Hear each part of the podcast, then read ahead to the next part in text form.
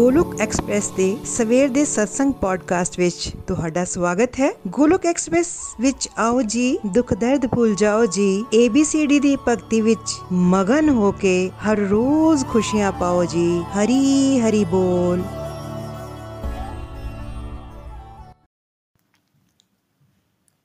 जय श्री कृष्णा चैतन्य प्रभु नित्यानंदा श्री अद्वैत गदाधार श्रीवासादि गौर भक्त वृंदा। हरे कृष्णा, हरे कृष्ण कृष्ण कृष्ण, हरे हरे। हरे राम हरे राम राम राम, हरे हरे। ओम नमो भगवते वासुदेवाय। ओम नमो भगवते वासुदेवाय। ओम नमो भगवते वासुदेवाय। श्रीमद् भगवद गीता दी जय। Busy through the body free as a soul Hari Hari बोल, हरि हरि बोल। शरीर तो रहिए व्यस्त, आत्मा तो रहिए मस्त। हरि नाम जपते हुए।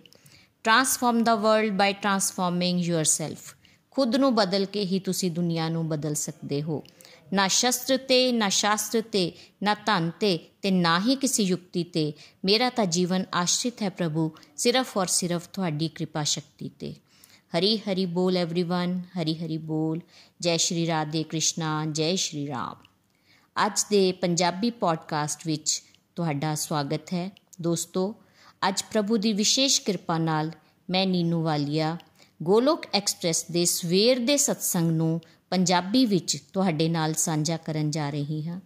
ਜਿਸ ਤਰ੍ਹਾਂ ਕਿ ਤੁਸੀਂ ਸਾਰੇ ਜਾਣਦੇ ਹੋ ਕਿ ਸਰਲ ਭਗਵਦ ਗੀਤਾ ਦਾ ਕੋਰਸ ਸ਼ੁਰੂ ਹੋ ਚੁੱਕਿਆ ਹੈ।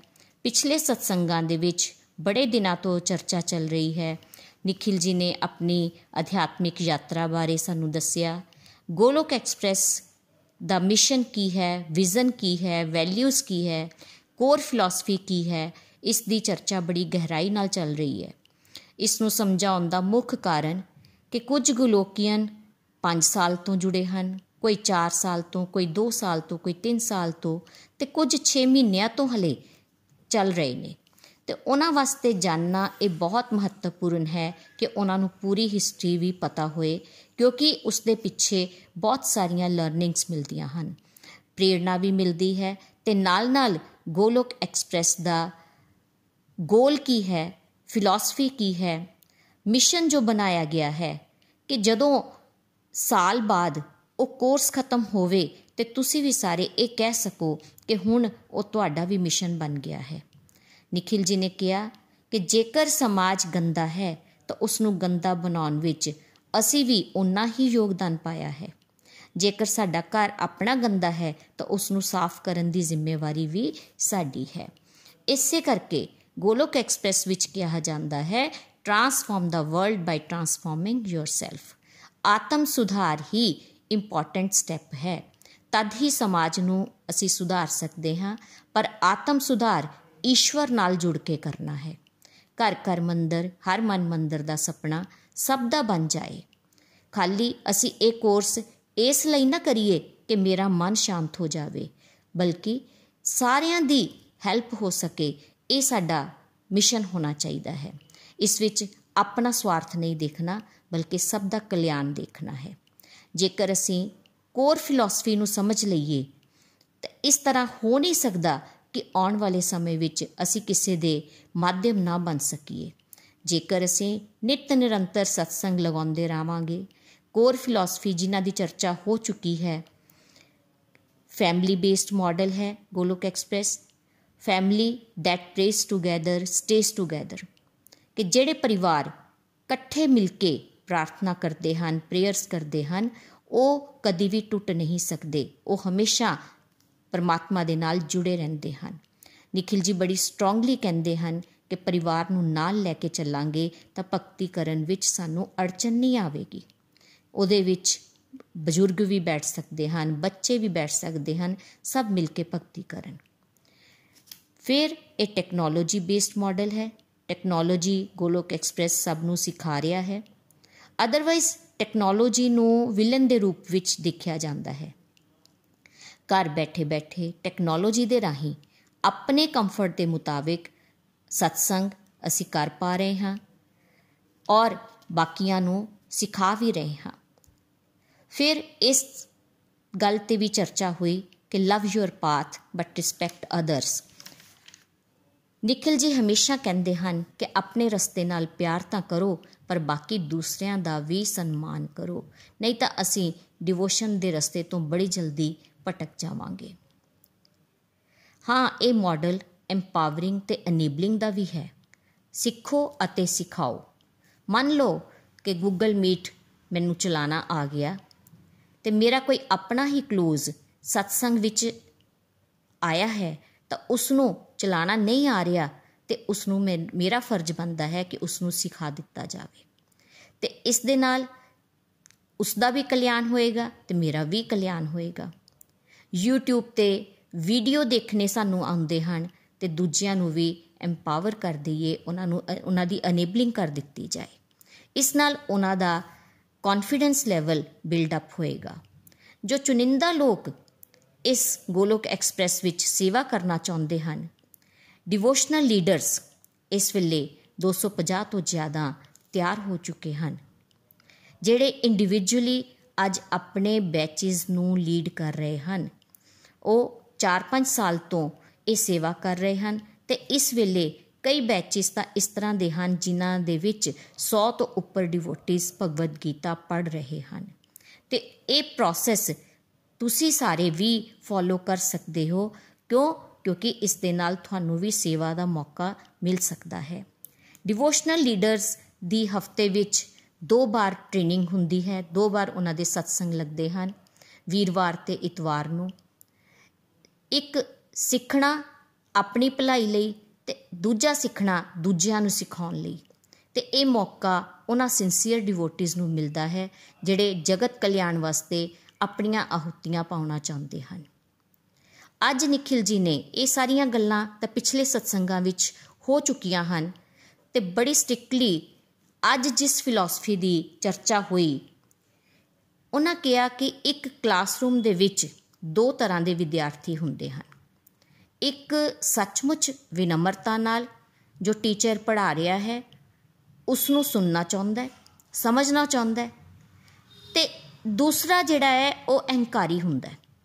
ਉਹ ਟੀਚਰ ਨੂੰ ਹੀ ਪਰਖਣਾ ਚਾਹੁੰਦਾ ਹੈ ਉਸ ਦੇ ਨਾਲ ਆਰਗੂਮੈਂਟ ਕਰਦਾ ਹੈ, ਜ਼ਬਰਦਸਤੀ ਝਗੜਾ ਕਰਦਾ ਹੈ। ਪਰ ਭਗਵਦ ਗੀਤਾ ਵਿੱਚ ਭਗਵਾਨ ਨੇ ਅੰਤ ਵਿੱਚ ਇਹ ਕਿਹਾ ਹੈ ਕਿ ਇਹ ਗਿਆਨ ਉਹਨਾਂ ਨੂੰ ਹੀ ਨਹੀਂ ਦੇਣਾ ਜਿਹੜਾ ਸ਼ਰਧਾਵਾਨ ਨਹੀਂ ਹੈ। ਜਿਹੜਾ ਨਿਸ਼ਠਾਵਾਨ ਨਹੀਂ ਹੈ, ਜਿਹੜਾ ਈਸ਼ਵਰ ਨਾਲ ਹੀ ਈਰਖਾ ਕਰਦਾ ਹੈ ਉਸ ਨੂੰ ਗਿਆਨ ਨਹੀਂ ਦੇਣਾ। ਅਸੀਂ ਇਹ ਗਿਆਨ ਲਈਏ ਤੇ ਅੱਗੇ ਇਸ ਨੂੰ ਵੰਡ ਪਾਈਏ।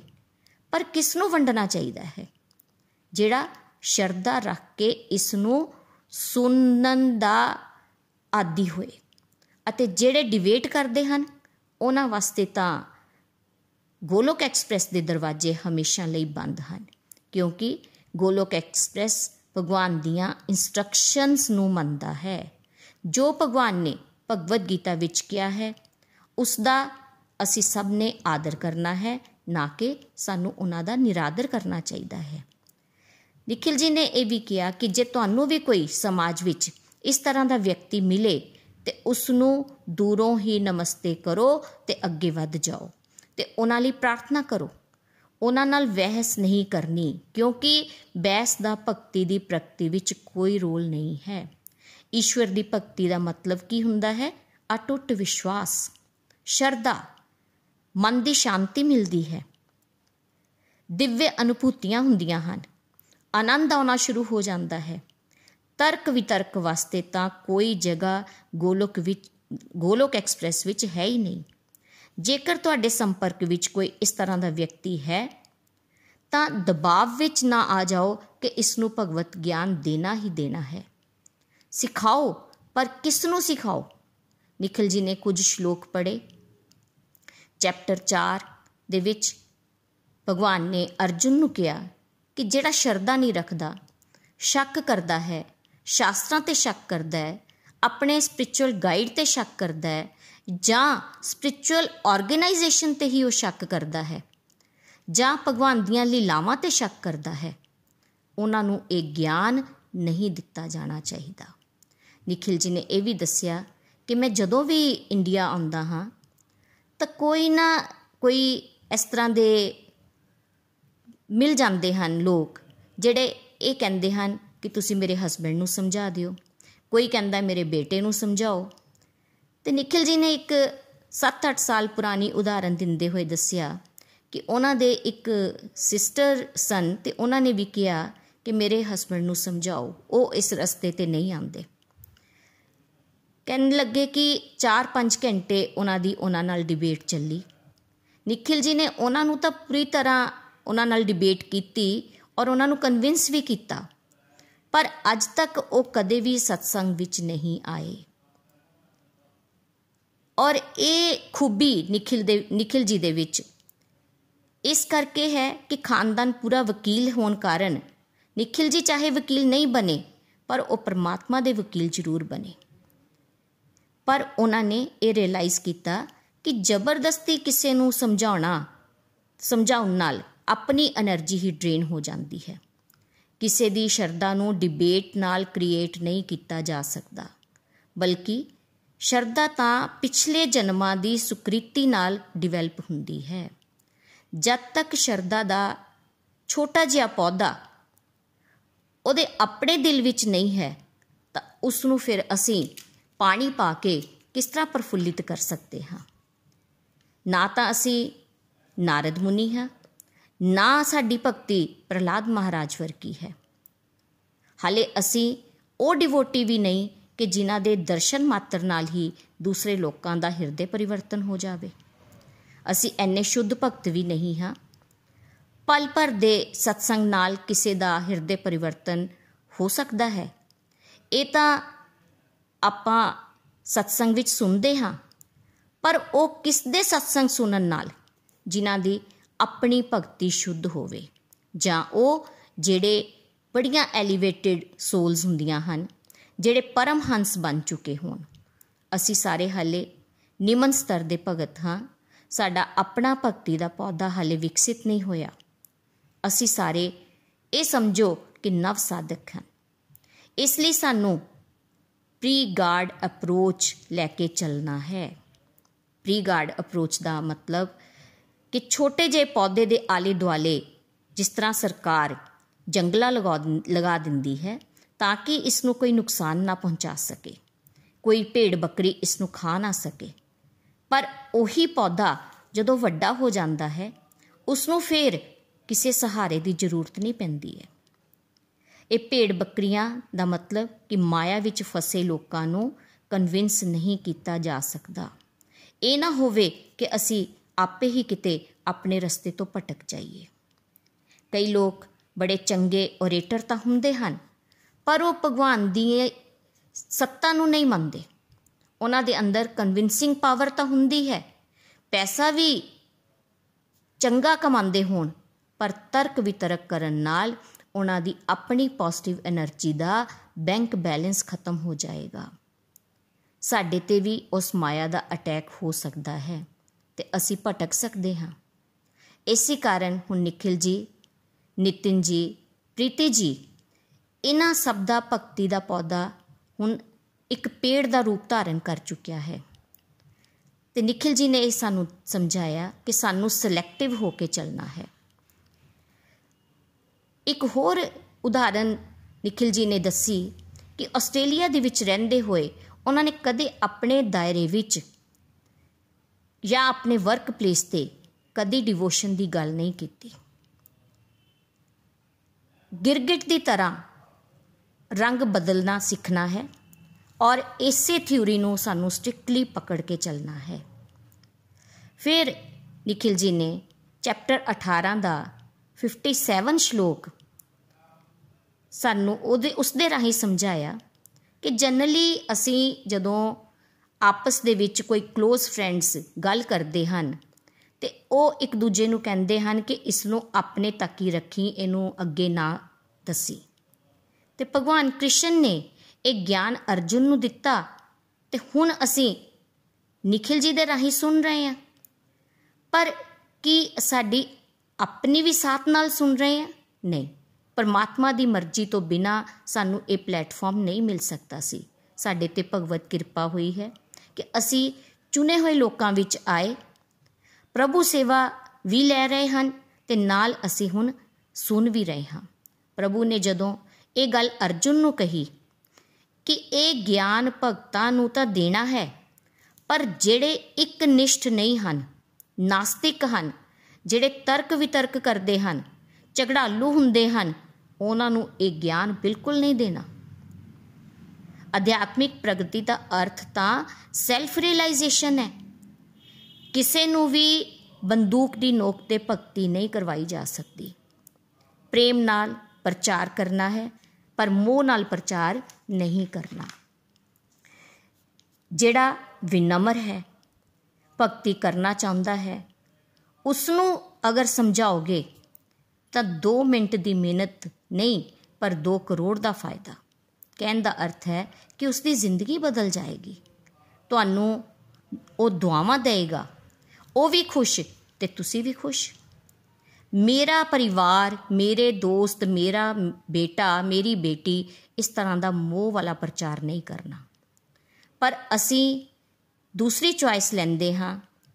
ਮੇਰੀ ਫੈਮਿਲੀ ਜੁੜ ਜਾਏ, ਮੇਰਾ ਬੱਚਾ ਜੁੜ ਜਾਏ, ਚਾਹੇ ਉਹਦੇ ਅੰਦਰ ਨਿਸ਼ਠਾ ਹੋਵੇ, ਨਾ ਹੋਵੇ, ਸੰਯਮ ਹੋਵੇ, ਨਾ ਹੋਵੇ ਜਾਂ ਉਹ ਹੰਕਾਰੀ ਹੋਵੇ।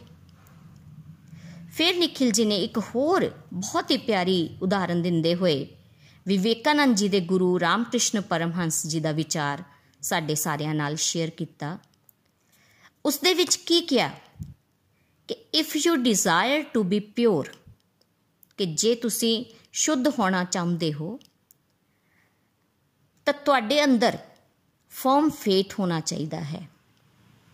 ਛੋਟਾ ਫੇਥ ਨਹੀਂ, ਬਲਕਿ ਤੁਹਾਡੇ ਅੰਦਰ ਨਿਸ਼ਠਾ ਹੋਣੀ ਚਾਹੀਦੀ ਹੈ। Slowly gone with your devotional practices ਮਤਲਬ ਕਿ ਤੁਸੀਂ ਸਤਸੰਗ, ਸਾਧਨਾ, ਸੇਵਾ ਚੁੱਪਚਾਪ ਕਰਦੇ ਹੋਏ ਅੱਗੇ ਵਧੋ। without wasting your energy to spiritual discussions and arguments ਕਿ ਝਗੜਿਆਂ ਵਿੱਚ ਨਹੀਂ ਪੈਣਾ, ਸੰਸਥਾ ਨੂੰ ਲੈ ਕੇ, ਗੁਰੂ ਨੂੰ ਲੈ ਕੇ, ਸ਼ਾਸਤਰਾਰਥ ਵਿੱਚ ਨਾ ਪਵੋ। your life your little brain otherwise be muddled. ਕਿ ਨਹੀਂ ਤਾਂ ਤੁਸੀਂ ਕਨਫਿਊਜ਼ ਹੋ ਜਾਓਗੇ, ਭ੍ਰਮਿਤ ਹੋ ਜਾਓਗੇ। ਨikhil ji ਨੇ ਇੱਕ ਹੋਰ ਉਦਾਹਰਨ ਦਿੰਦੇ ਹੋਏ ਸਮਝਾਇਆ ਕਿ ਇੱਕ ਬੜੇ ਹੀ ਪਹੁੰਚੇ ਹੋਏ ਸ਼ਾਸਤਰਾਰਥ ਕਰਨ ਵਾਲੇ ਸਾਰਿਆਂ ਨੂੰ ਜਿੱਤ ਕੇ ਵਰਿੰਦਾਵਨ ਪਹੁੰਚ ਗਏ। ਉੱਥੇ ਰੂਪ ਗੋਸਵਾਮੀ ਜੀ, ਸਨਾਤਨ ਗੋਸਵਾਮੀ, ਜੀਵ ਗੋਸਵਾਮੀ ਜਿਹੜੇ ਕਿ ਚੈਤਨਯ ਮਹਾਪ੍ਰਭੂ ਦੇ ਡਾਇਰੈਕਟ ਡਿਸਿਪਲ ਹੋਏ, ਜਿਹੜੇ ਕਿ ਬਹੁਤ ਐਲੀਵੇਟਿਡ ਡਿਵੋਟੀਜ਼ ਹਨ। ਪਹਿਲੇ ਉਹ ਰੂਪ ਗੋਸਵਾਮੀ ਕੋਲ ਗਿਆ। ਹਰੀ ਬੋਲ, ਹਰੇ ਕ੍ਰਿਸ਼ਨਾ ਕਹਿ ਕੇ, ਤੇ ਮੈਂ ਤੁਹਾਡੇ ਨਾਲ ਸ਼ਾਸਤਰ ਬਾਰੇ ਡਿਬੇਟ ਕਰਨਾ ਚਾਹੁੰਦਾ ਹਾਂ। ਤੇ ਉਹਨਾਂ ਨੇ ਰੂਪ ਗੋਸਵਾਮੀ ਨੇ ਨਾ ਕਰ ਦਿੱਤੀ। ਮੈਂ ਨਹੀਂ ਕਰਨਾ ਚਾਹੁੰਦਾ। ਤੇ ਹੁਣ ਉਹ ਵਿਅਕਤੀ ਕਹਿੰਦਾ ਕਿ ਤੁਸੀਂ ਮੰਨ ਗਏ, ਕਿ ਤੁਸੀਂ ਮੇਰੇ ਤੋਂ ਹਾਰ ਗਏ ਹੋ। ਤੇ ਰੂਪ ਗੋਸਵਾਮੀ ਨੇ ਜਵਾਬ ਦਿੱਤਾ ਕਿ ਹਾਂ, ਮੈਂ ਮੰਨ ਗਿਆ। ਬੋਲੇ, ਤੁਸੀਂ ਇੱਕ ਕਾਗਜ਼ ਤੇ ਲਿਖ ਕੇ ਦੇ ਸਕਦੇ ਹੋ ਕਿ ਮੈਂ ਹਾਰ ਗਿਆ? ਬੋਲੇ, ਹਾਂ, ਮੈਂ ਲਿਖ ਦਿੰਨਾ ਕਿ ਤੂੰ ਹੀ ਗਿਆਨੀ ਹੈ,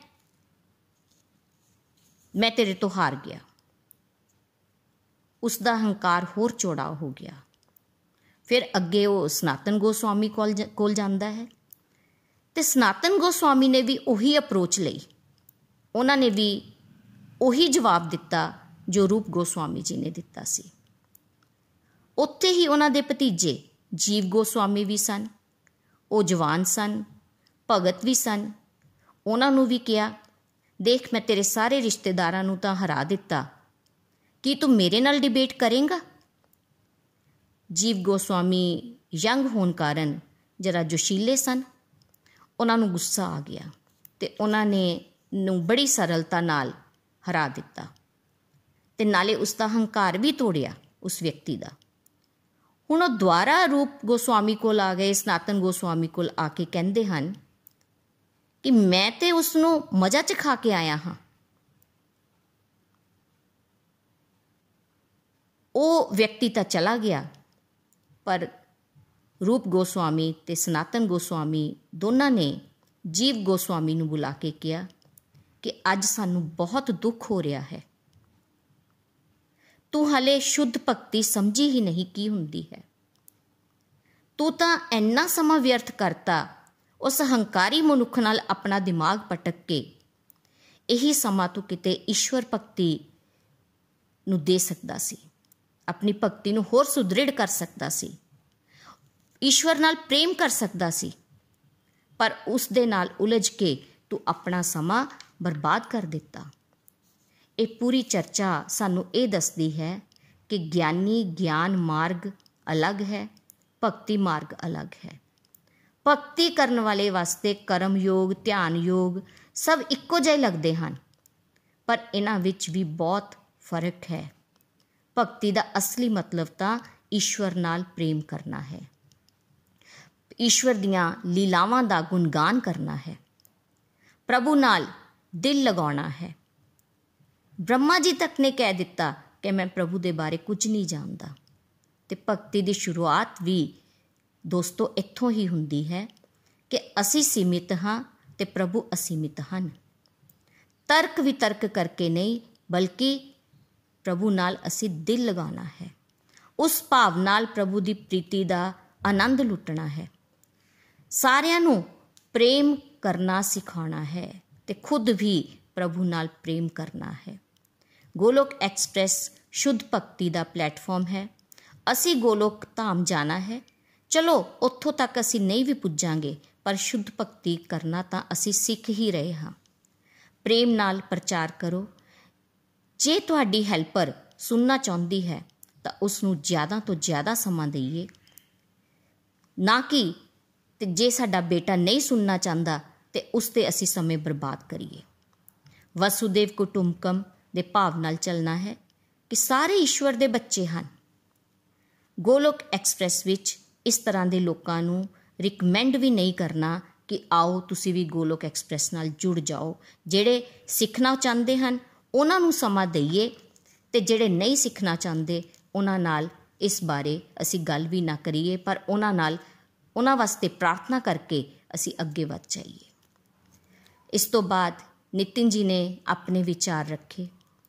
ਉਹਨਾਂ ਨੇ ਵੀ ਇਹੀ ਦੱਸਿਆ ਕਿ 10-12 ਸਾਲਾਂ ਵਿੱਚ ਉਹਨਾਂ ਨੇ ਵੀ ਜੋ ਅਨੁਭਵ ਕੀਤਾ ਕਿ ਤਰਕ ਵਿਤਰਕ ਵਿੱਚ ਨਹੀਂ ਪੈਣਾ, ਨਹੀਂ ਤਾਂ ਅਸੀਂ ਸ਼ੁੱਧ ਭਗਤੀ ਤੋਂ ਭਟਕ ਜਾਵਾਂਗੇ।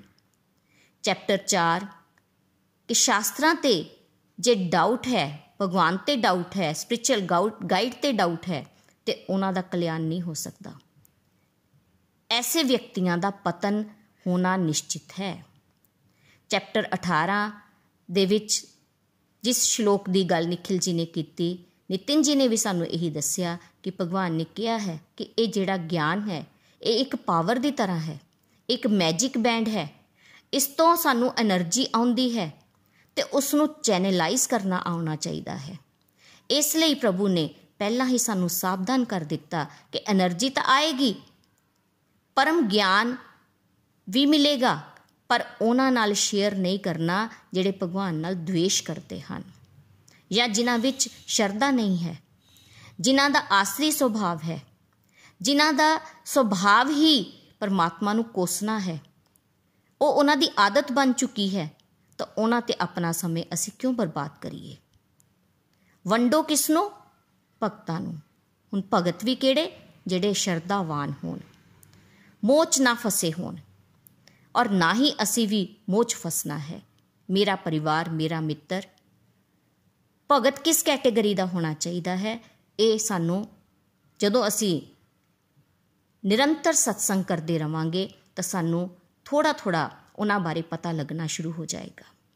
ਨਿਤਿਨ ਜੀ ਨੇ ਇੱਕ ਹੋਰ ਐਗਜ਼ਾਮਪਲ ਸਾਡੇ ਨਾਲ ਸਾਂਝੀ ਕੀਤੀ। ਕਿ ਉਹਨਾਂ ਨੇ ਬ੍ਰਾਡਕਾਸਟ ਲਿਸਟ ਬਣਾਈ ਹੋਈ ਹੈ। ਉਹਦੇ ਵਿੱਚ ਉਹ ਰੋਜ਼ ਇੱਕ ਕੋਟੇਸ਼ਨ ਪਾਉਂਦੇ ਸਨ ਤੇ ਇੱਕ ਵਿਅਕਤੀ ਰੋਜ਼ ਉਹਨਾਂ ਨੂੰ ਉਲਟਾ ਜਵਾਬ ਭੇਜਦੇ ਸਨ। ਔਰ ਜਦੋਂ ਉਹਨਾਂ ਨੂੰ ਕੋਰਟ ਵਿੱਚ ਮਿਲਦੇ ਸਨ, ਹੈ ਬੇਸ਼ੱਕ ਉਮਰ 'ਚ ਵੱਡੇ ਸਨ ਤੇ ਉਹਨਾਂ ਦੇ ਨਾਲ ਕੁਐਸਚਨ ਕਰਦੇ ਸਨ, ਪ੍ਰਸ਼ਨ ਪੁੱਛਦੇ ਸਨ ਡਿਬੇਟ ਕਰਦੇ ਸਨ ਤੇ ਨਿਕਤਨ ਜੀ ਇਸ ਭਾਵ ਨਾਲ ਉਹਨਾਂ ਦੇ ਪ੍ਰਸ਼ਨਾਂ ਦੇ ਜਵਾਬ ਦਿੰਦੇ ਸਨ ਕਿ ਸ਼ਾਇਦ ਇਹ ਕਿਤੇ ਡਿਵੋਸ਼ਨ ਵਿੱਚ ਆ ਜਾਣ। ਬਾਅਦ ਵਿੱਚ ਸਮਝ ਆਈ ਕਿ ਕਿਤੇ ਮੇਰਾ ਹੀ ਇਹ ਮਜ਼ਾਕ ਤਾਂ ਨਹੀਂ ਉਡਾਉਂਦੇ ਪਏ। ਮੇਰਾ ਹੀ ਕਿਤੇ ਟੈਸਟ ਤੇ ਨਹੀਂ ਲੈ ਰਹੇ। ਇਸ ਤਰ੍ਹਾਂ ਦੇ ਇੱਕ ਨਹੀਂ, ਹਜ਼ਾਰਾਂ ਇਨਸੀਡੈਂਟ ਉਹਨਾਂ ਨੇ ਅਨੁਭਵ ਕੀਤੇ।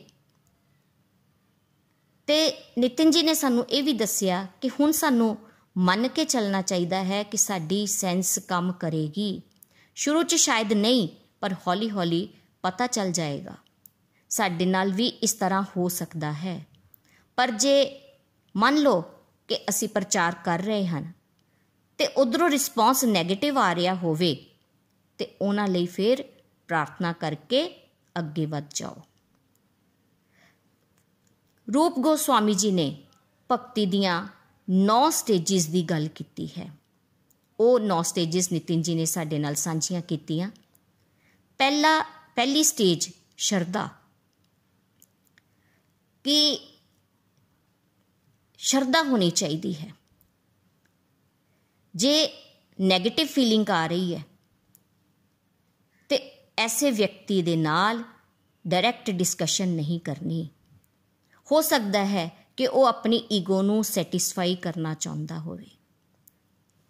ਉਸ ਦਾ ਹਲੇ ਉਸ ਦੇ ਅੰਦਰ ਸ਼ਰਧਾ ਹੀ ਨਹੀਂ ਹੈ। ਦੂਸਰਾ, ਦੂਸਰੀ ਸਟੇਜ ਸਾਧੂ ਸੰਗ ਕਿ ਅੱਜ ਅਸੀਂ ਅਗਰ ਗੋਲੋਕ ਐਕਸਪ੍ਰੈਸ ਵਿੱਚ ਬੈਠੇ ਹਾਂ, ਤੇ ਥੋੜੀ ਥੋੜੀ ਸ਼ਰਧਾ ਤੇ ਜ਼ਰੂਰ ਸਾਰਿਆਂ ਵਿੱਚ ਹੋਏਗੀ, ਤੇ ਤਦ ਹੀ ਅਸੀਂ ਡਿਵੋਟੀ ਐਸੋਸੀਏਸ਼ਨ ਕਰ ਪਾ ਰਹੇ ਹਾਂ। ਸਾਨੂੰ ਕਿਸੇ ਨਾ ਕਿਸੇ ਦੇ ਰਾਹੀਂ ਗੋਲੋਕ ਐਕਸਪ੍ਰੈਸ ਵਿੱਚ ਜੋੜਿਆ ਗਿਆ। ਤੀਸਰੀ ਸਟੇਜ ਭਜਨ ਕਿਰਿਆ।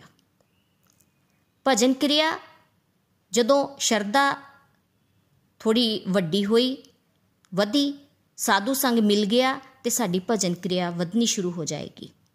ਸਾਡੇ ਮਾਲਾ ਜਾਪ ਵਧੇਗਾ, ਨਾਮ ਜਾਪ ਵਧੇਗਾ। ਕਿਸ ਤਰ੍ਹਾਂ ਅਸੀਂ ਡਿਵੋਸ਼ਨਲ ਪ੍ਰੈਕਟਿਸਿਸ ਕਰਨੀਆਂ ਹਨ, ਉਹ ਆਪਣੇ ਆਪ ਜੋਸ਼ ਆਣਾ ਸ਼ੁਰੂ ਹੋ ਜਾਏਗਾ। ਚੌਥੀ ਸਟੇਜ ਅਨਰਥ ਨਿਵਰਤੀ, ਕਿ ਸਾਡੀਆਂ ਹੌਲੀ-ਹੌਲੀ 네ਗੇਟਿਵ ਹੈਬਿਟਸ ਖਤਮ ਹੋਣਗੀਆਂ। ਉਹਨਾਂ ਦੇ ਵਿੱਚ ਕਮੀ ਆਣੀ ਸ਼ੁਰੂ ਹੋਏਗੀ, ਆਪਣੀਆਂ ਕਮੀਆਂ ਸਾਨੂੰ ਦਿਖਣੀਆਂ ਸ਼ੁਰੂ ਹੋ ਜਾਣਗੀਆਂ। ਪੰਜਵੀਂ ਸਟੇਜ ਨਿਸ਼ਠਾ, ਕਿ ਸਾਡਾ ਫਰਮ ਫੇਥ ਹੋਣਾ ਚਾਹੀਦਾ ਹੈ। ਸਮਝ ਆ ਰਿਹਾ ਹੈ ਸਤਸੰਗ ਵਿੱਚ ਬੈਠ ਕੇ ਜਾਂ ਨਹੀਂ ਆ ਰਿਹਾ, ਪਰ ਚੱਲਦੇ ਰਹਿਣਾ ਹੈ। ਛੇਵਾਂ ਸਟੈਪ ਰੁਚੀ। ਮਤਲਬ ਸਾਡਾ ਇੰਟਰਸਟ ਵਧੇਗਾ। ਜੋਸ਼ ਆਣਾ ਸ਼ੁਰੂ ਹੋ ਗਿਆ ਭਗਤੀ ਦੇ ਵਿੱਚ।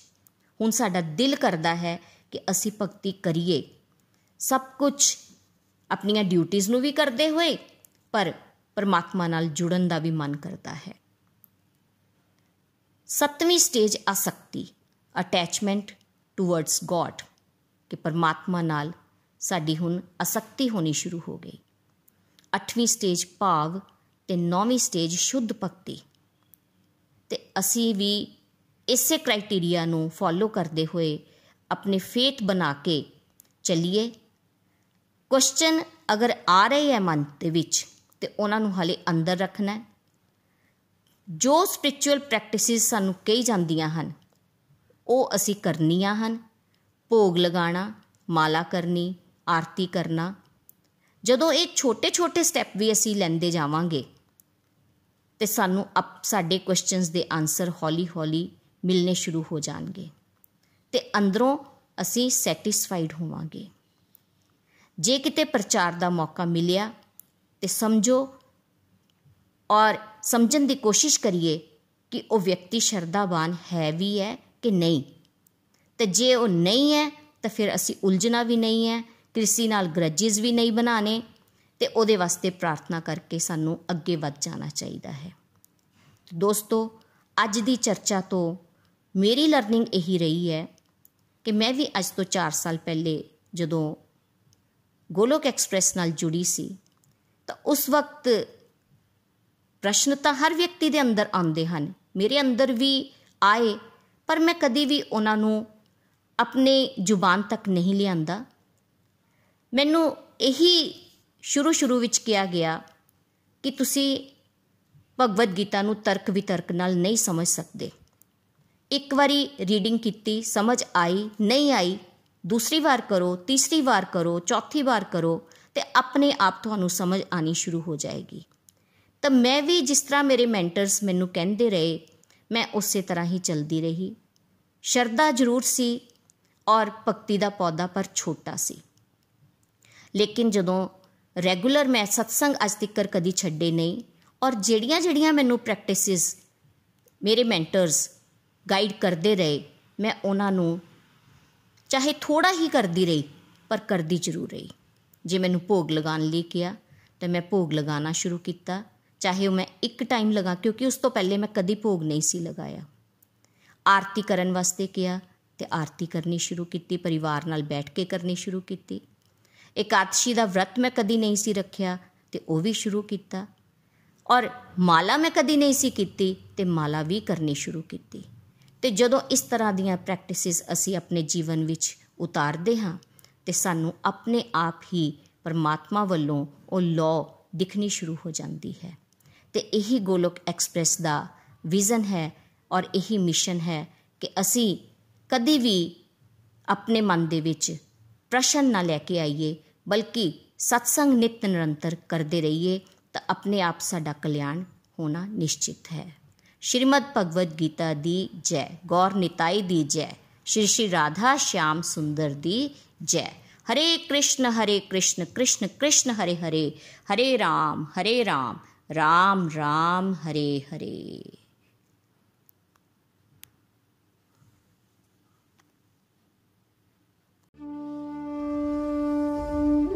ਗੋਲੋਕ ਐਕਸਪ੍ਰੈਸ ਦੇ ਨਾਲ ਜੁੜਨ ਲਈ ਤੁਸੀਂ ਸਾਡੇ ਈਮੇਲ ਐਡਰੈਸ info@golokexpress.org ਦੇ ਰਾਹੀਂ ਸੰਪਰਕ ਕਰ ਸਕਦੇ ਹੋ ਜਾਂ ਸਾਡੇ WhatsApp ਜਾਂ Telegram ਨੰਬਰ 7018026821 ਨਾਲ ਵੀ ਜੁੜ ਸਕਦੇ ਹੋ। ਤੁਸੀਂ ਸਾਡੇ ਨਾਲ Facebook ਪੇਜ ਜਾਂ YouTube ਚੈਨਲ ਦੇ ਰਾਹੀਂ ਵੀ ਜੁੜ ਸਕਦੇ ਹੋ। ਹਰੀ ਹਰੀ ਬੋਲ।